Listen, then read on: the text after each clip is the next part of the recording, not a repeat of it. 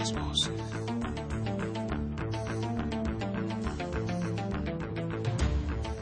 Voces. Las voces. Las voces. Voces. Las voces de la salud. Reflexión y análisis de las ciencias médicas. Acompáñenos.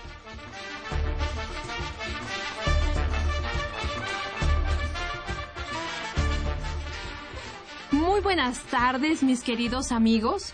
Les doy la más cordial bienvenida a este espacio radiofónico, a este su programa, Las Voces de la Salud. Y bueno, ¿cómo están pasando este jueves, verdad? Con un poquito de tráfico, pero el día de hoy vamos a tener un tema de verdad muy interesante. Yo soy la doctora Guadalupe Ponciano Rodríguez y el día de hoy vamos a hablar de embarazo en adolescentes o embarazo adolescente. Y para, eh, para desarrollar este tema, se encuentra con nosotros la doctora Josefina Lira Plasencia. Bienvenida, doctora. Hola, este Guadalupe. Ay, qué linda. Gracias por invitarme. Yo encantadísima de estar contigo eh, para hablar de este tema tan interesante. Tan interesante, ¿verdad? Y a veces tan polémico, ¿no? Entonces, bueno, miren, voy a presentar a la doctora Josefina Lira. Siempre es muy importante para nuestros radioescuchas saber qué especialista nos está acompañando el día de hoy. Y bueno, miren, amigos, la doctora Josefina Lira Plasencia es médico cirujano por la Universidad Nacional Autónoma de México. Tiene una especialidad en ginecología y obstetricia por el Instituto Nacional de Perinatología de la Secretaría de Salud y también una subespecialidad en medicina perinatal por el mismo instituto. Está certificada por el Consejo Mexicano de Ginecología y Obstetricia y actualmente la doctora Lira es coordinadora de la unidad de investigación en eh, medicina, medicina de la adolescente. Perdóname, Josefina, es que doctor. me ponen a, traducir aquí. bueno, eh, en el Instituto Nacional de Perinatología. Así que, bueno, le damos la más cordial bienvenida a este, a este su programa, Las Voces de la Salud. Y bueno, mis queridos amigos, como siempre, ya saben, a mí me da mucho gusto estar en este espacio radiofónico, poder compartir con ustedes toda esta información tan importante y pero lo más eh, lo que más me gusta es que ustedes nos retroalimenten con sus llamadas. ¿Por qué? Porque este programa Las Voces de la Salud que hace la Facultad de Medicina de la Universidad Nacional Autónoma de México está hecho para ustedes, para que tengan más información, para que nos hablen, para que aprovechemos que tenemos un especialista y nos pregunten todas esas dudas que siempre habían querido resolver.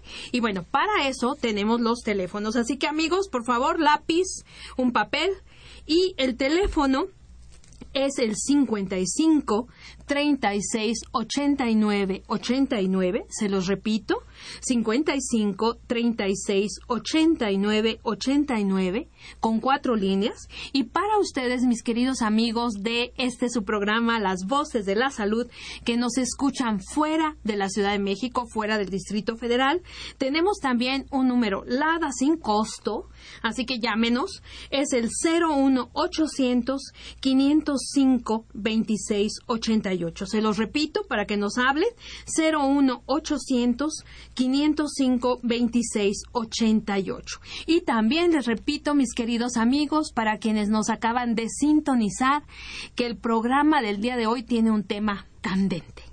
Un tema muy interesante que es nada más y nada menos que embarazo adolescente. Vamos a hacer una pequeña pausa y regresamos con ustedes y con la doctora Lira Plasencia que nos acompaña en este programa.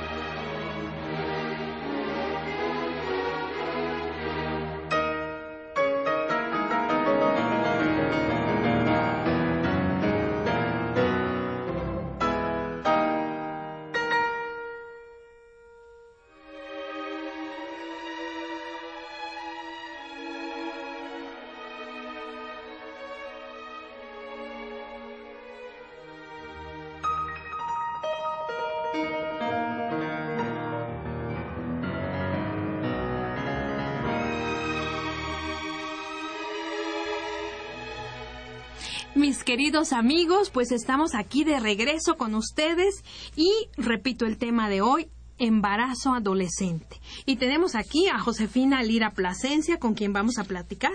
Y Josefina, pues antes de empezar, a mí me gustaría, mira, preparando el tema, eh, pues me metí a hacer algunas investigaciones y hay algunos datos que me gustaría, pues, compartir contigo, ¿verdad? Como para empezar a ubicar el tema con nuestros amigos radioescuchas. Fíjate que encontré por ejemplo, que entre los países de la Organización para la Cooperación y el Desarrollo Económicos, la OCDE, México ocupa el primer lugar en embarazos de jóvenes de 15 a 19 años, que eso, bueno, eso me pareció terrible, ¿no? Porque imagínate, bueno, y la otra es que, bueno, son más probables este tipo de embarazos entre en niñas eh, de hogares de ingresos más bajos con niveles de educación desafortunadamente también más bajos y que viven en zonas rurales. Entonces, bueno, digo, creo que estos datos nos ubican un poquito eh, desde el punto de vista, pues, epidemiológico, ¿no? Este, ¿qué está pasando en México, Josefina? Sí, mira, Guadalupe, muchas gracias nuevamente por la invitación. Estoy encantada de estar en este Radio UNAM, que bueno, mi casa, y yo me siento feliz. Muchas gracias por invitarme. No, al contrario, Josefina. Y, y sobre todo por hablarlo con la gente joven, que yo creo que son la gente que requiere de la información que requiere de que demos temas interesantes, pero también algunos consejos y algunas sugerencias. Claro. Te quiero decir, Guadalupe, que el embarazo en la mujer adolescente es un problema global, es un problema mundial, no es un problema privativo de nuestro país, es un problema también pues muy fuerte en América Latina. Y antes de, comentar los datos de la OCDE, déjame decirte que a nivel mundial el, número de embarazos o el porcentaje de embarazos no planeados en el mundo anda aproximadamente en 40%. Una tasa importante un número importante de los embarazos no planeados se dan en mujeres adolescentes, porque bueno, quienes por, eh, por, por eh, frecuencia eh, no planean su actividad sexual son estas chicas. Esto es en el mundo. En América Latina andamos en 58%. Tenemos un tremendo número, casi le pegamos al 60% y somos del planeta los que más eh, índice tenemos de embarazos no planeados. Y ya eh, ubicándonos en el contexto latinoamericano, nosotros tenemos un índice muy alto de 87 nacimientos por mil mujeres adolescentes, un poquito las cifras quizá parecidas a las de la Colombia nos, nos sigue en frecuencia con 83 nacimientos por mil. Brasil con 70, fíjate. Chile con 57. Canadá con 14. Estados Unidos andan como en 28 nacimientos por mil y bueno, ¿qué te diré de los países europeos que están en 12 o 10 o 14 nacimientos por mil mujeres adolescentes? El problema es fuerte en América Latina, en nuestro país por supuesto que también poniéndolo en el contexto que comenta la OCDE.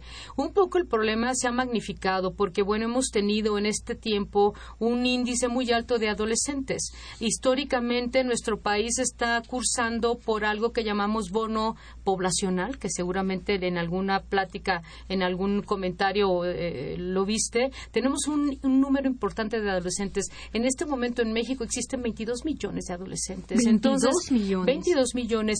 Y eh, estos 22 millones de adolescentes, pues bueno, si se embaraza un número importante de ellos, pues la la frecuencia se ve muy grande. Sin embargo, también es importante comentarte que según datos de la Encuesta Nacional de Salud y Nutrición publicados en el 2012, nos dicen que el 23% del total de estos 23 millones de adolescentes ya tuvieron relaciones sexuales. Lo que quiere decir, Guadalupe, que no todos los adolescentes en México están teniendo relaciones. Es una cosa muy importante que los chicos también deben de saber.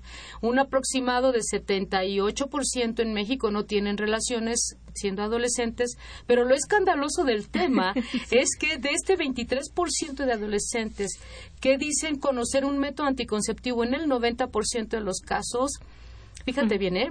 El 23% tuvieron relaciones. Ya relaciones. Ya relaciones. El 90% dijeron que tenían conocimiento de un método anticonceptivo y el 70% utilizaron un condón.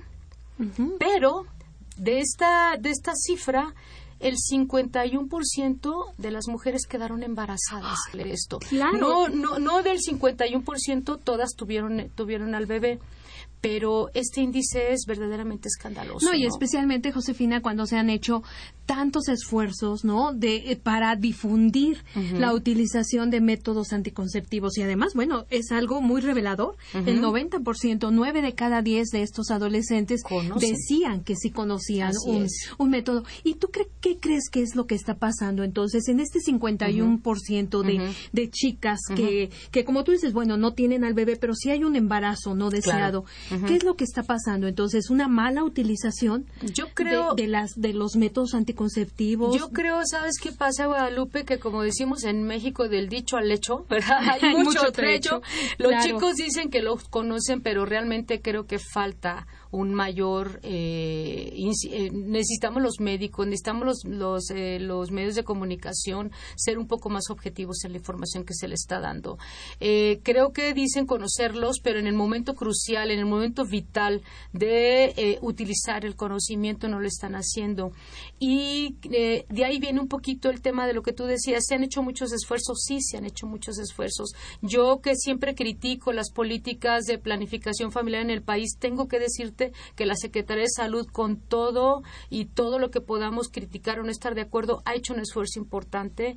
Sin embargo, el esfuerzo eh, Guadalupe no nada más es de la Secretaría de Salud.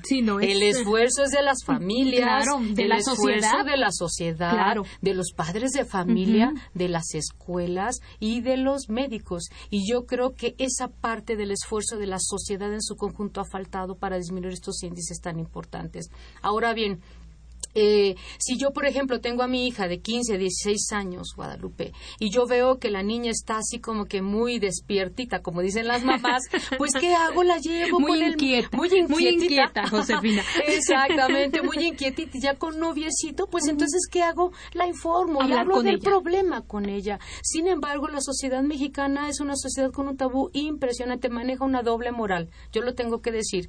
Vemos el problema tremendo, nos escandalizamos del problema de los embarazos no planeados en, en, el, en México, pero yo digo, no, mi hijita es linda, pura y ella no va a tener ninguna bronca. No, todos los adolescentes van a verse inmersos en este riesgo. Y yo creo que es mejor que el adolescente vaya con el conocimiento completo de un método anticonceptivo, de un condón, que es lo que más utilizan, de, una manera completa, pues para que en el momento en que lo tenga que utilizar lo, pueda hacer, lo pueda hacer adecuadamente. Lo puede hacer, sí, porque como tú decías, bueno, una cosa es el conocimiento y otra es aplicar el conocimiento además en un momento crucial, ¿no? es. Cuando se tiene que hacer.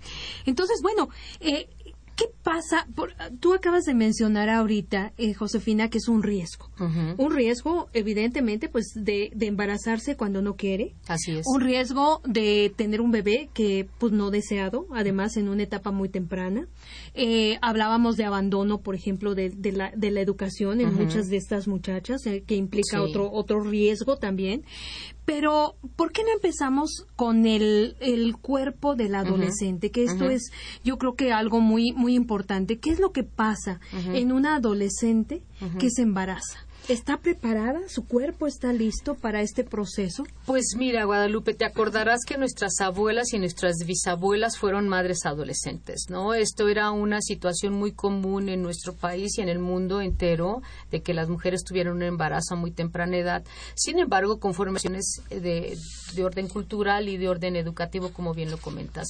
Sin embargo, es importante saber que por mucho que nuestras abuelitas se hayan embarazado a los 14, 15 años, pues realmente es esta edad todavía es una edad de desarrollo, es una edad de, eh, de perfeccionamiento de las actividades o de las funciones biológicas que tiene el adolescente. Nosotros, por ejemplo, déjame, eh, antes que hablemos de estos riesgos, hacer la definición de la Organización Mundial de la Salud en relación a adolescente. Ah, según la Organización Mundial de la Salud adolescente, es toda aquella persona que se ubica entre los 10 y los 19 años. Entre 10 y 19, años. Y sin embargo, nosotros podemos hacer una diferenciación de adolescencia temprana que va desde los 10 años hasta los 14 años, ¿sí? Y de adolescencia tardía, que más o menos anda como entre los 15 y los 19, 19. años, Entonces, aquella adolescente que se embaraza en una adolescencia temprana, esto es antes de los o en los 14 o menos, pues es obvio que va a tener mucho más problemas. Por ejemplo, estas niñas pueden cursar con un problema de anemia. Habitualmente estas niñas no tienen una alimentación completa o si la tienen, eh, alojar un bebé en su barriguita, pues es obvio que es una carga mucho más importante para el organismo. Su aparato inmune, sus defensas, por ejemplo, no están completamente desarrolladas, pueden tener un mayor riesgo de infecciones, tanto vaginales como urinarias, que es una cosa muy común durante el embarazo. También desde el punto de vista cognitivo, esto es desde el punto de vista de desarrollo mental, las adolescentes no están preparadas para ver o para saber si tienen un problema de alguna complicación médica o algo lo que les esté sucediendo sea algo que tengan que avisar al médico o es un problema que yo esté con un sangradito durante el embarazo, ellas no identifican un riesgo. Y es obvio que esta situación de este embarazo temprano las, las coloca en una situación de riesgo, claro que sí. Nosotros, por ejemplo, en el Instituto Nacional de Perinatología, donde vemos mujeres menores de 16 años embarazadas, tenemos pues eh, un control prenatal muy estricto. Sin embargo, déjame decirte que el 71% de estas niñas que van con nosotros tienen una condición de riesgo durante el embarazo. Entonces, lo cual es muy alto, ¿no? Lo cual es altísimo. Comparativamente, nada más aquí te voy a detener un momentito, comparativamente con las adultas, digamos ya después de los 19 años, ¿cómo se ubica este riesgo? Pues mira, en el instituto como tenemos básicamente vemos mujeres de riesgo, o sea, todas tienen riesgo, pues ahí sí estaría un poco poco difícil, pero con una mujer en general vamos a decir una mujer saludable. Y pongamos, déjame decirte que los libros dicen que la mejor edad para embarazarse de la mujer es entre los 20 y los 24 años. Esta definición actualmente es una definición muy peligrosa porque entre los 20 y los 24 años la mujer está acabando su preparación, por supuesto, está empezando a desarrollar sus habilidades adquiridas durante la universidad. Oye, estamos empezando a Oye, sí, exactamente. es justo cuando dices, wow, ya por fin el mundo se me abre, acabo de terminar, hago algo o, tengo ya un trabajo nuevo, entonces biológicamente es una cosa, pero quizá la sociedad nos está imponiendo algunas otras situaciones y el tiempo que estamos y el mismo tiempo que vivimos. Ahora, si las comparamos con estas mujeres de 20 a 24 años, ¿qué riesgo puede tener una mujer en general a esta edad? Pues bueno, el riesgo en general anda como entre el 15%, el 10% de desarrollar alguna complicación, dependiendo de, de la patología que estemos viendo. Pero supongamos para la patología, para un problema de preeclampsia, que la preeclampsia es un problema de eh, que se sube la presión arterial durante el embarazo, que en general en la población anda en 4%. En las mujeres adolescentes este riesgo puede ser dos o tres veces mayor, ¿de acuerdo? Entonces es muchísimo. Anemia, por ejemplo, fíjate, nosotros hicimos un trabajo con adolescentes y las comparamos con las mujeres de 20 a 24 años del instituto con todo y que sabemos que son mujeres de riesgo, y las mujeres adolescentes tuvieron 19 veces más riesgo de tener anemia que las mujeres entre 20 y 24 años. ¿Qué tal? O sea, es, un, es un riesgo enorme. Es un riesgo enorme y, por supuesto, en nuestro país, la mujer adolescente eh, embarazada tiene mayor riesgo de muerte materna. En nuestro país y en América Latina, ¿sí? ¿Por qué? Porque por las coyunturas culturales, la mujer adolescente se sabe embarazada y no avisa a la familia porque tienen miedo de que la vayan a regañar o de que vaya a suceder una situación. Y va retrasando, va, retrasando, el momento, ¿no? El momento de, ir al, Que ya es evidente, ¿no? Exactamente, y de ir al, con el médico, este, claro. Guadalupe. Entonces tú sabes que hay retraso, un control prenatal que muchas veces puede identificar algún riesgo, ¿no? Exacto. Entonces, riesgos a la salud se incrementan de forma muy importante. De forma importante. Según la última encuesta de la, del eh, comité del, Observatorio de Muerte Materna, en el 2011, el 13% de las mujeres que murieron en el 2011 fueron mujeres adolescentes. Mujeres que quizá no deberían de haberse embarazado, que tuvieron un embarazo no planeado y que por un embarazo terminaron en una muerte. Eso es, eso es un drama tremendo. Claro, porque además es una tristeza, ¿no? Algo que primero es algo que pudo haberse evitado desde el principio. ¿No? que no, no, no haber embarazo. Pero bueno, ya sucedió y pudo todavía una vez más haberse evitado con un control prenatal, adecuado. ¿no? Adecuado. Entonces, yo creo que es, es, esto es frustrante, ¿no te parece? vamos, desde el punto de vista de la salud, de la cobertura de salud a estas, a estas mujeres. Y ahora, miren, este país donde la cobertura nacional de salud es muy amplia, donde quieras que no critiquemos o no, los servicios de salud existentes existen y se pueden hacer uso de ellos, la adolescente una vez es, es un mensaje que debemos de dar. Una vez que el adolescente se sepa embarazada, que avise, uno, a quien más confianza le tenga, como dice Chabelo. y número dos, que vayan con el médico, ¿verdad? Para que el médico le haga una evaluación clínica y si ella y si el médico considera que es una mujer de riesgo, que no la mande al instituto. En el instituto vemos mujeres adolescentes con problemas de riesgo, las vemos menores de 16 años sin ningún problema de salud. Quiero decir, por el hecho de estar embarazada y tener 16 años o menos, ya la vamos a ver nosotros. Ya, es una situación de riesgo. Entonces, chicas, por favor, si nos están escuchando, a ver, vamos a repetir esto. A mí me gusta mucho ser muy enfática Exacto. con estos mensajes que queremos que lleguen a nuestro radio escuchas. Si un adolescente sabe, un adolescente ya sea temprana de 10 a 14 años o de 15 19 sabe o sospecha que está embarazada, por favor no lo retrasen, chicas.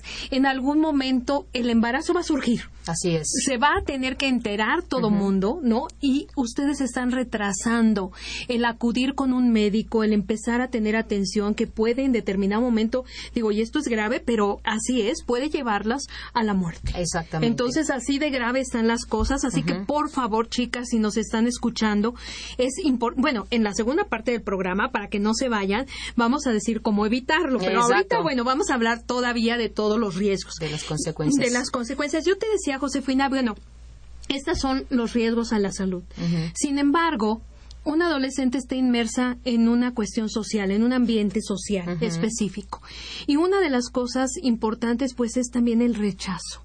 Es el tener que dejar la escuela. Claro. Es el tener que ver qué, qué va a hacer con ese bebé, ¿no? Así es. Que, que ya viene en camino. Es decir, son otros riesgos, ya no de índole de salud, pero riesgos que sabemos que está sujeta la, la, adolescente. ¿Qué nos puedes decir? En el instituto, que déjame decirte que al día de hoy estuvimos registrando a la paciente 8.340 más o menos mujeres menores de 16 años. Impacta esa cifra, ¿no? Claro. Y me gusta siempre decirla porque a pesar de que es un problema que quisiéramos evitar y prevenir, como tú bien lo dijiste, pues esta es una realidad y los padres deben de, insistimos, de saber esto para que lo puedan discutir con los hijos.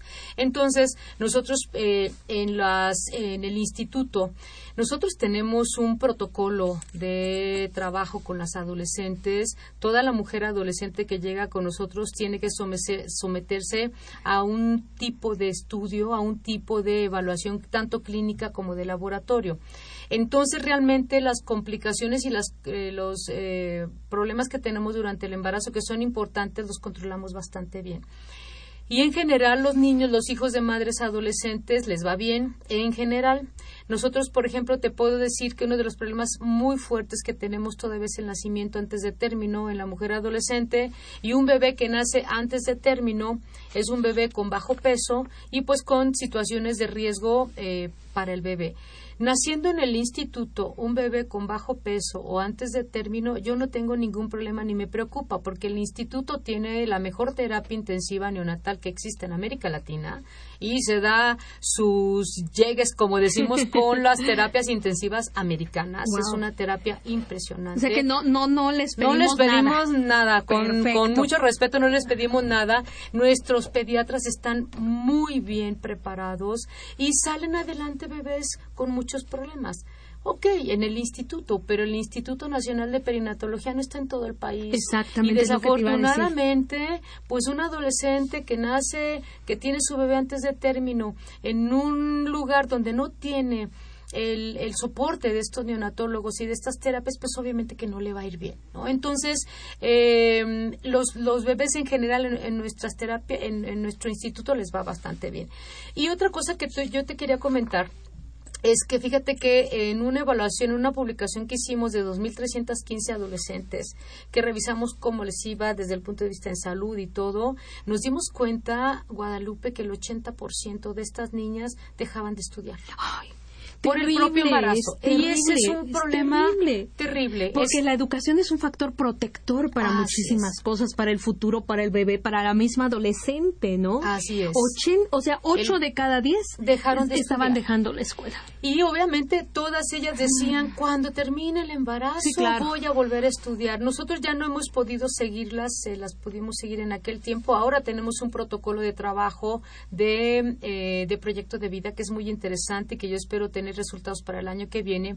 Y te invitamos, Josefina, Ay, claro, y aquí, oye, les voy a dar las primicias. ¿Te parece bien? Me parece ¿Te perfecto, parece ya perfecto, trato, Guadalupe? ¿eh? Vale, Trato ya. hecho. Trato hecho y al aire. Trato hecho y al aire. eh, y pero el 80% dejaron de estudiar. qué horror. Y desafortunadamente, como bien los dices, la gran mayoría ya no vuelve a estudiar. Se insertan como son las niñas que se quedan en la casa cuidando al hijo, a los hermanitos, haciendo la comida y se pierden de la oportunidad de prepararse y de pues tener una preparación que les dé una manera digna de vivir. ¿no? Digna de y autoestima y muchas es. cosas desde el punto de vista también psicológico, emocional, ¿no? Así es. Ese rechazo que empiezan a tener, el ya no tener acceso a la educación y bueno, se va juntando todo esto y evidentemente es una mujer adolescente, ¿no? Así o sea, que todavía no, como tú decías, así como no está totalmente madura desde el punto de vista fisiológico, pues también desde el punto de vista emocional, ¿no? Así es. Va a tener muchos problemas. Entonces, bueno, yo creo que, amigas, si nos están escuchando, ahorita vamos a dar tips, ¿verdad? Este, oh, ahorita espérense.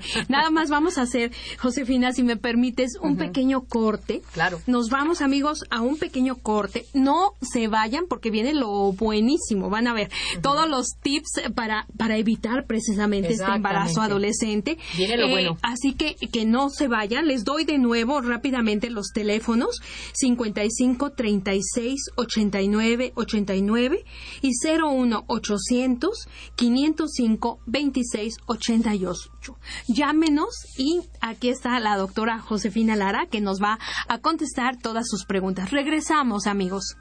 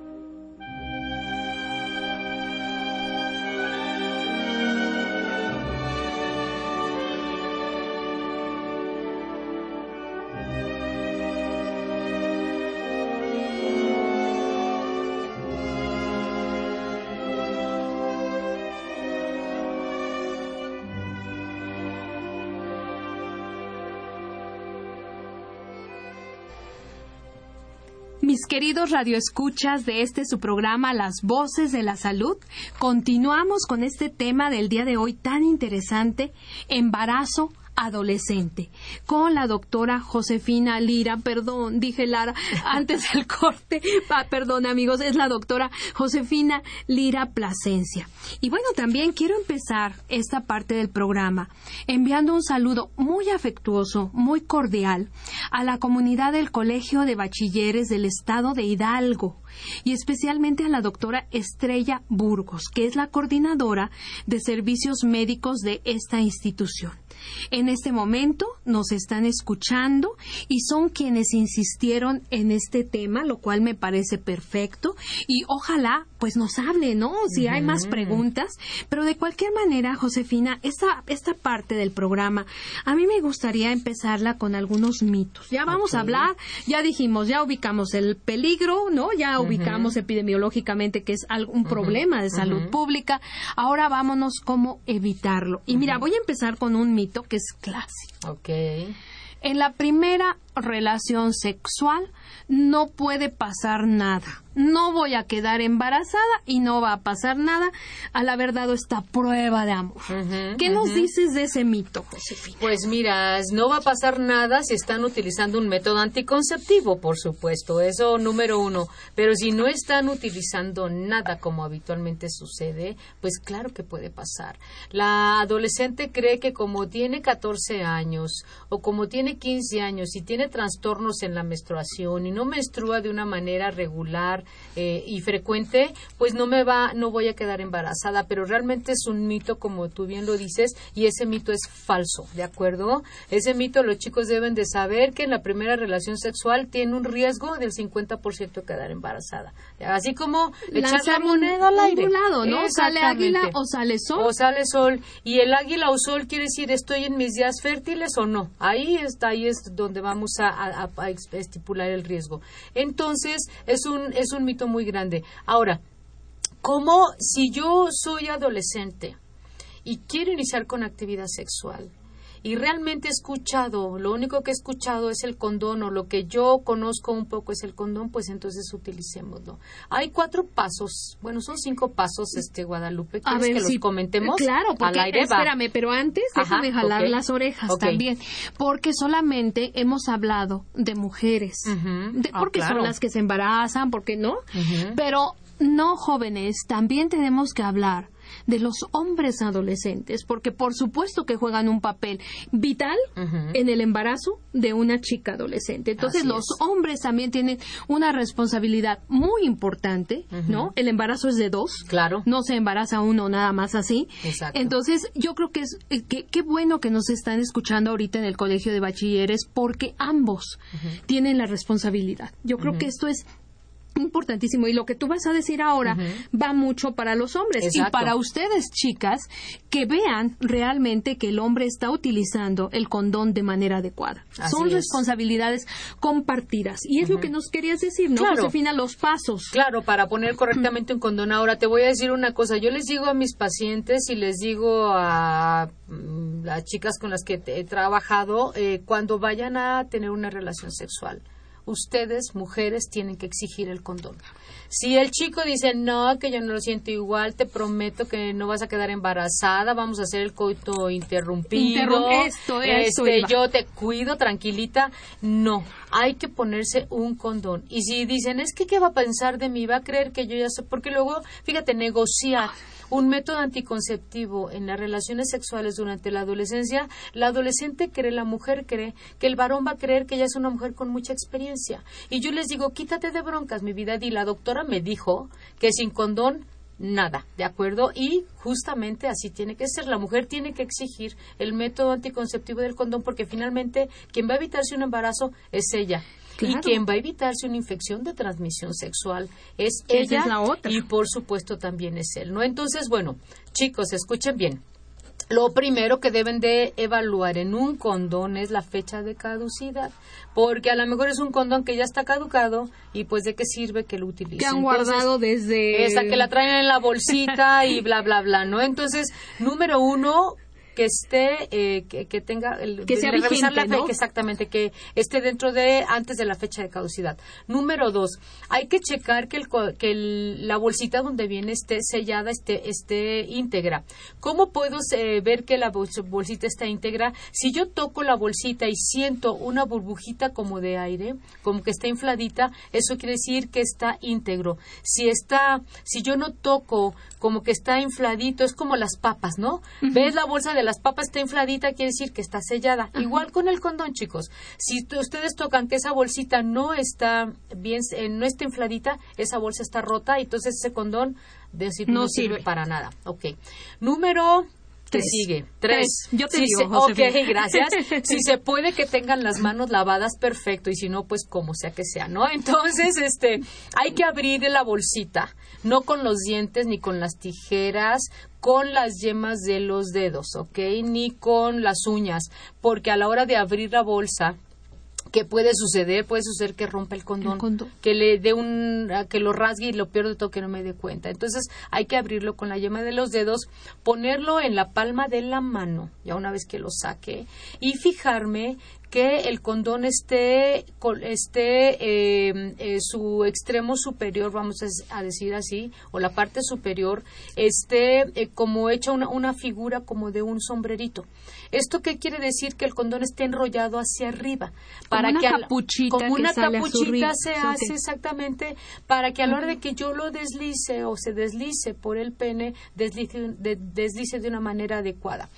Ese es el punto número cuatro, ¿cierto, Guadalupe? Ahora vamos por el quinto, el, más importante. Bueno, todos son importantes, por supuesto, pero una vez que lo voy a colocar, que se va a colocar, hay que tomar con la yema de los dedos la punta del condón, porque es justamente donde es el receptáculo, donde va a quedar el, líquido seminal, pues el semen y todo esto. Entonces hay que oprimirlo con la yema de los dedos y entonces deslizar el condón a través del pene. Una vez que esté erecto, por supuesto, porque no vamos a poder poner un condón sin un bien erecto, por supuesto, pero pues hay que decirle a que esté bien erecto. Entonces, tomando el receptáculo con la llama de los dedos, yo deslizo el condón a través del pene y una vez que lo haya deslizado completamente, suelto el, el receptáculo, pues la, la puntita, por decirlo así, porque si esta puntita queda con aire, se va a tronar ese condón.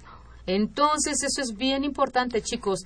Esa puntita debe de quedar sin aire, completamente colapsada para que no quede airecito, no quede una burbuja de aire, porque si queda una burbuja de aire, pues ese condón a la hora de la fricción de la, de la actividad sexual se puede romper y entonces si se rompe pues no sirve de nada, ¿no? Y eh, ya una vez que se coloca bien el condón, pasa lo que tenga que pasar, este, hay que retirarlo, ¿verdad? No hay que dejar ese, ese condón ahí, por supuesto, con el pene todavía como eh, lo podamos hacer, hay que sacarlo y hay que detener eh, la, la, este, la, la, la, puntita, que es ahí donde va a estar todo el semen, hay que irle deteniendo con mucho cuidado para no hacer, pues, que no se vaya a, esparcir todo ese líquido y ese fluido por donde quiera que estén. Entonces, y una vez que saquen el condón, hay que cerrarlo. Y pues hay que tirarlo no en la taza del baño, ¿ah? porque la taza del baño se tapa se los encuentra la mamá y yo no les quiero platicar cómo les va. Entonces eso hay que tirarlo y hay que envolverlo, ¿de acuerdo? Y sobre todo hay que ponerle una, una, pues hay que hacerle un nudito, ¿ok? Y por supuesto que eh, utilizando el condón de una manera correcta, pues nos vamos a, evitar muchísimos problemas. Ahora, si tú me preguntaras, ¿cuánto puedo yo evitar de el condón? ¿Qué tan eficaz es? El condón es eficaz para evitar un embarazo hasta en un 95%. O sea, es muy alto. Es muy alto. Si lo uso bien como yo les expliqué. Ojo, ¿de eh, eso es muy importante, que lo usen adecuadamente. Y si no lo uso adecuadamente, puede ser eficaz en un 80%, en un 50%. Va disminuyendo la eficacia. Va disminuyendo la eficacia si no lo coloco adecuadamente. Y el coito interrumpido, lo que comentábamos que también utilizan mucho los adolescentes, que luego mis pacientes me dicen, ay doctora, yo no sé cómo quedé embarazada si él me estaba cuidando y me dijo que me cuidaba con el coito interrumpido. Pues mira, el coito interrumpido es el método de planificación familiar que es más ineficaz. Ineficaz, es el más malo. Es el más malo. Entonces, ni lo utilicen chicos porque este método en uso perfecto, o sea, haciéndolo bien, evita el embarazo, eh, tiene un riesgo de embarazo del 15%. Entonces, pues lo ideal es que no lo practiquen y que practiquen, lo ideal pues sería obviamente con un condón. Claro, y además, oye, pobres, o sea, digo, ni se esfuercen, ¿no? no Exacto. Este, ¿no? O sea, también quedan así con ojos en blanco y, no más este, nada. Sí, no más nada. Entonces, lo intenten, chicos. Ahora, lo ideal, ahora te quiero también comentar algo que los chicos utilizan con mucha frecuencia la píldora del día después. Esa es otra de las historias que, bueno, eh, los chicos, las chicas se utilizan a veces la píldora del día después y es un mito también que dicen cada vez que tengo relaciones puedo utilizar la píldora del día después, sí, en la primera. Después hay que utilizar un método anticonceptivo formal, ¿ok? Si yo estoy utilizando la píldora del día después cada fin de semana, o tres veces a la semana o cuatro veces a la semana. Antes de irme, de al antro me la tomo, ¿funciona? No, no funciona, ¿ok?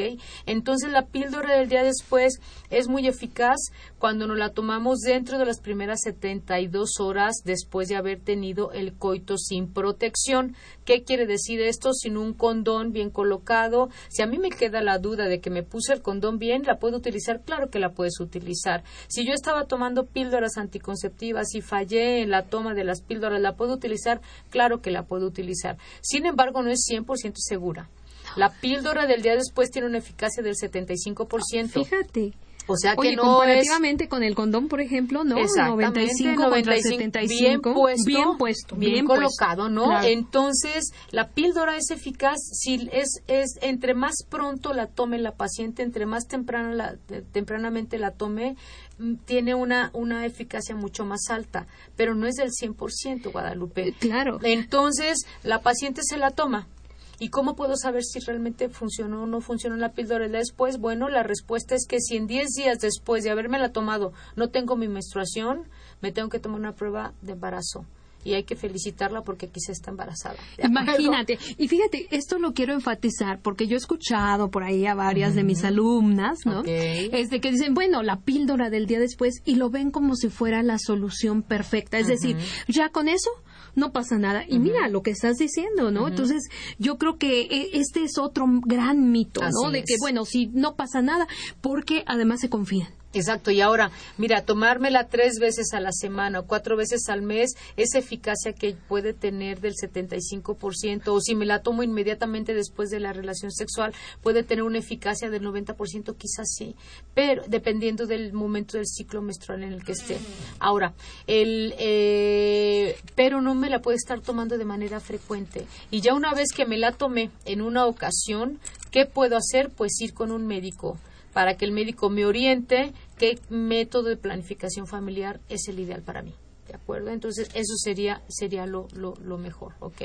Y, eh, y te digo, pues hacerles el hincapié a todos los chicos que nos escuchan, que bueno, si me la tomo la píldora, tengo que esperar 10 días a que venga mi menstruación. Y si no tengo menstruación, ups, hay que tener cuidado. Ok, perfecto. Entonces ya escucharon, jóvenes, la, eh, los mitos. ¿Qué otros mitos has, has, tenido tu contacto con, en, pues, en esta, este, en la atención a adolescentes? ¿Qué otros mitos hay? Pues mira, dicen las chicas que si después de la actividad sexual se hacen una ducha vaginal, que, que eso me puede evitar el embarazo, no definitivamente no. Así pongan la ducha de lo que quieran, hasta de agua estéril o de lo que sea, por supuesto que no. Hasta de agua bendita. Hasta de agua pues, no hombre, no, ni para nada, esa tampoco funciona. Ahora yo me acuerdo de una paciente, este Guadalupe que una vez me dijo, "Oye, José, yo leí en internet que una artista muy famosa eh, dijo que si te hacías una ducha con un refresco de cola, no quedabas embarazada. Y le dije, mi vida, pues para nada, eso te puede dar una infección, por supuesto, ¿no? Entonces, eh, no, pues definitivamente ninguna ducha es, es eficaz. Ahora, el método del ritmo, que es un método pues muy antiguo, es un método también que luego las adolescentes dicen, yo puedo usar el ritmo, una mujer adolescente, y la respuesta es no las adolescentes habitualmente Oye, ¿cuál ritmo? ¿Cuál ritmo ¿Cuál para ritmo empezar? van a usar, exactamente. no? O sea, porque finalmente no tienen menstruaciones regulares, ¿sabes? Entonces, una mujer que no tiene una menstruación regular definitivamente no puede utilizar el ritmo, ¿de acuerdo? Entonces, eh, eh, ¿y ¿cómo puedo saber, por ejemplo, si yo tengo una menstruación eh, regular, si yo estoy men- menstruando cada 30 días, cuáles serían mis días fértiles? Pues los días fértiles están justamente a la mitad entre una menstruación y otra, pero es, una, es, un, es un método que es muy ineficaz en general y que yo no aconsejaría para que las chicas, las adolescentes lo utilizaran. Perfecto. Josefina, a mí me gustaría retomar algo que tú mencionaste, pero me gustaría ahondar un poquito más. Son las infecciones de transmisión sexual. Porque igual, o sea, como que, bueno, está el embarazo, pero las infecciones de transmisión sexual, especialmente infecciones tan importantes como puede ser una hepatitis C, Claro, o, el SIDA. eh, o el SIDA. ¿no? O virus del papiloma Exacto. humano, que se acuerdan, amigos, ya tuvimos hace poquito un, un programa sobre virus del papiloma humano y la importancia que tiene en algunos de estos tipos de papiloma en el desarrollo del cáncer Claro. cervicuterino. ¿Qué nos puedes decir al respecto, Sí, Josefina? mira, es interesantísimo este tema porque eh, yo quiero antes que antes que nada puntualizar que el condón, además de ser un, un método de planificación familiar, evita infecciones de transmisión sexual. Entonces hay que utilizarlo siempre y aunque la niña esté tomando, la chica esté tomando o esté utilizando un método anticonceptivo muy eficaz, hay que acompañarlo siempre de un condón para evitar infecciones de transmisión sexual. Ese es un mensaje. Número dos, fíjate que yo te estaba platicando ahorita que estuvimos fuera del aire, que los adolescentes están teniendo prácticas sexuales diferentes. Esto es sexo no coital. ¿Qué quiere decir sexo no coital? Sexo no coital quiere decir que tengo relaciones sexuales por la boca y por el recto. ¿De acuerdo? Y es una situación muy común entre los adolescentes. Nunca te dicen nada si tú no lo preguntas. Y nosotros hicimos una encuesta en estudiantes de medicina, que no te voy a decir la facultad, esa me la guardo Sí, yo. no, no, no, que sea anónima. es top secret. Pero bueno, el 40% de estos chicos estaban teniendo ese tipo de relaciones sexuales. ¿Por qué? Porque creen que tener relaciones sexuales por esa vía no voy a embarazar a la, a la, a la mujer, a la adolescente. Y eso es cierto, sí, sí es cierto. Obviamente ahí no va a quedar embarazada, pero el riesgo de adquirir una infección de transmisión sexual es impresionantemente alto, ¿de acuerdo? Sobre todo para VIH-Sida, el, el sexo por el recto, el sexo eh, por recto y por ano, obviamente eh, ofrece un riesgo muy alto de una infección de transmisión sexual de este tipo. Papilomas en la boca. Papilomas también, en la boca, por entonces- supuesto. Yo he tenido varias pacientes que me dicen, revísame que en la boca siento que traigo algo y son, Mm. son papilomas. Entonces, este, este es un medio de, transmisión de, de, de infecciones de transmisión sexual, claro que sí. Entonces, obviamente que con una relación sexual sin protección, como lo es el condón, nos ofrece un riesgo altísimo de infecciones de transmisión sexual. Y en la mujer adolescente, que si se acuerdan, chicos, los que nos escucharon desde el inicio, y si no nos escucharon desde el inicio, entre la adolescente, mientras la niña es más pequeña, su aparato, su aparato inmune, Inmune. sus defensas, pues obviamente que no las tiene bien desarrolladas y tiene un mayor riesgo de infecciones de transmisión sexual, sí, tiene un mayor riesgo. Entonces, hay que utilizar este tipo de, de métodos anticonceptivos como el condón. Ahora, ¿qué, qué, mm, eh, el- el- las niñas, por ejemplo, la mujer adolescente temprana, las que están antes de los 14 años, tienen un riesgo muy importante para infección de virus de papiloma humano y de otro tipo de infecciones. El virus del papiloma humano tiene una regresión, o sea que se controla con la edad, conforme la edad eh, continúa, conforme la niña camina. Va creciendo. Va creciendo. Este riesgo o esta infección, si es que la adquirió, puede tener una regresión espontánea. O sea, eh, si yo me infecté por VPH siendo adolescente, puedo tener un, eh, el, mi, mi organismo me puede defender de, de esta infección, sí, pero la gran mayoría de las adolescentes puede quedar, quedar con un riesgo pues alto para este tipo de infecciones, como decías, el VPH que tiene riesgo para cáncer cervicouterino. Número uno. Número dos. Eh, las, las pacientes luego te preguntan mucho en relación a que si utilizan métodos de planificación familiar y pueden quedar estériles en un futuro. ¿puedo tener infertilidad o esterilidad? eso es clásico. Eso es clásico, esa es una pregunta clásica de a cada, a cada cinco minutos. castigo divino. Exactamente. Tuve relaciones sexuales y ya quedé infértil. No, el uso de métodos anticonceptivos no me da infertilidad. Lo que me da infertilidad es una infección de transmisión sexual, ¿de acuerdo? Específicamente por clamidia y por gonorrea, que son muy comunes durante la adolescencia.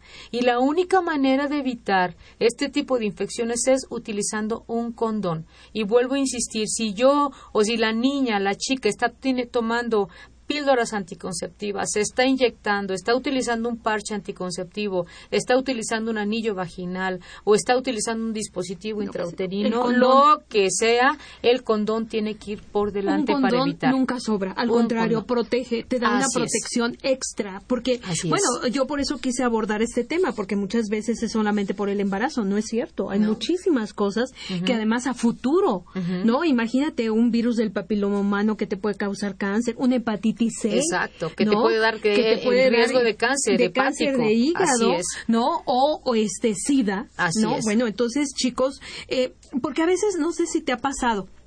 Yo que este también con mis alumnos que son muy jovencitos, ya no tan adolescentes, pero muy jovencitos, este como que el adolescente se come al mundo. ¿No? Al adolescente no le pasa nada. Sí, sí, sí, hay sida, pero a mí no, me, va, no me va a pasar, ¿no?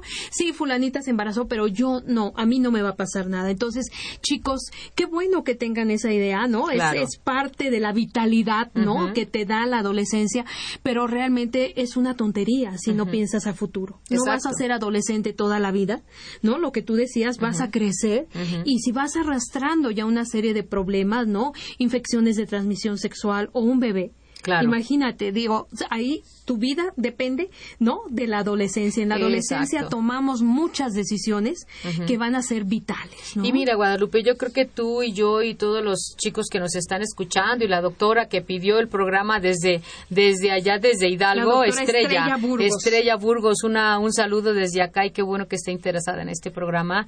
Eh, yo creo que nosotros tenemos la idea de que nos queda informar a nuestros adolescentes. Tenemos que educarlos. Si los adolescentes quieren o no tener relaciones sexuales, va a ser una decisión que ellos van a tener que tomar, Guadalupe. Yo no puedo decidir por mis hijas, ni tú por tus hijos, ni nadie por nuestros hijos. Ellos van a tomar la decisión. Pero que cuando tomen esa decisión sea una decisión informada, una decisión responsable y con conocimiento de consecuencias en salud, lo que tú misma decías. Nosotros, fíjate que en el instituto hicimos una encuesta en 157 adolescentes embarazadas menores de 16 años, donde les preguntamos por qué tuvieron relaciones sexuales, hablando de la prueba de amor que decíamos hace rato.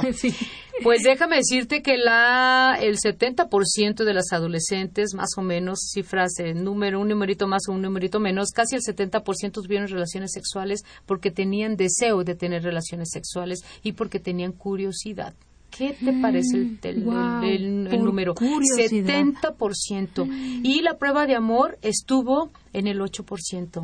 O sea que ese término ya es retrógrado. Ya es obsoleto. ya nada de pruebas de amor. Ahora, incluso yo hasta les pregunto a mis adolescentes cuando las veo en la consulta, le digo, se me hace que tú fuiste la que le pediste la prueba de amor a él. Y luego la niña se pone a sudar y se pone roja y digo, ya ves que tú se la pediste. Entonces ahora tenemos chicas bien lanzadas, ¿sí o no? Sí, Niñas que, bueno, Dios mío, este, saben hasta más que uno, caray. Sí, definitivamente va uno y les pregunta. no, pero además, oye, por eso te decía que también los muchachos tienen que ser muy conscientes y tomar la responsabilidad. Josefina, como siempre, el tiempo ay, nos come. Nos come. ¿Alguna última reflexión muy rápida que quieras para nuestros amigos?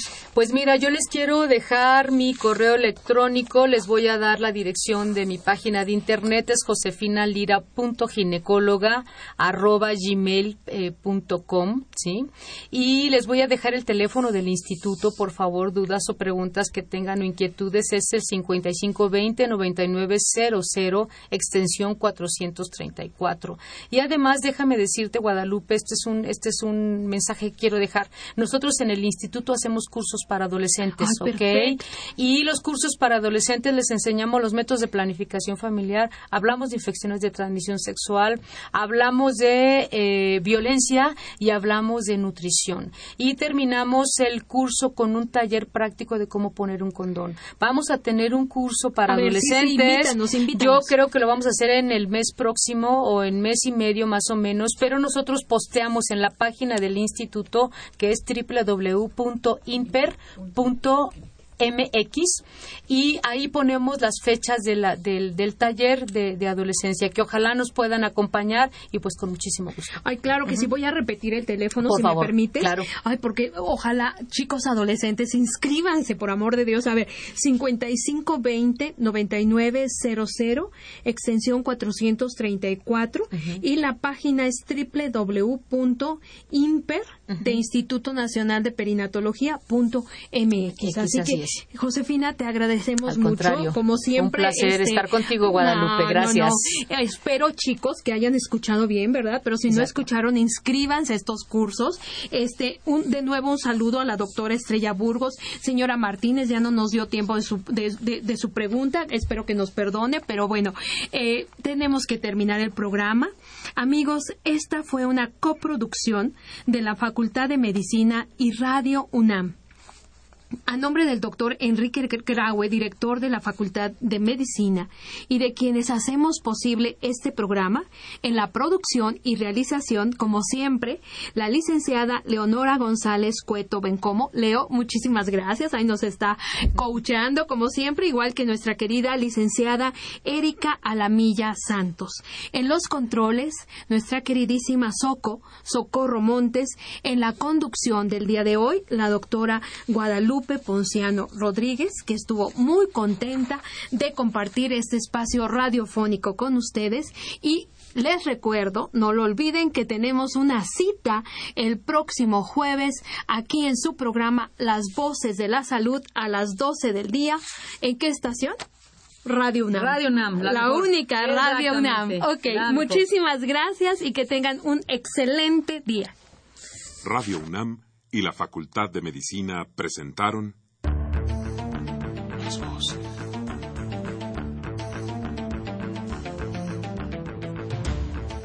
Voces. Las voces. Las voces. Voces. Las voces de la salud. Reflexión y análisis de las ciencias médicas.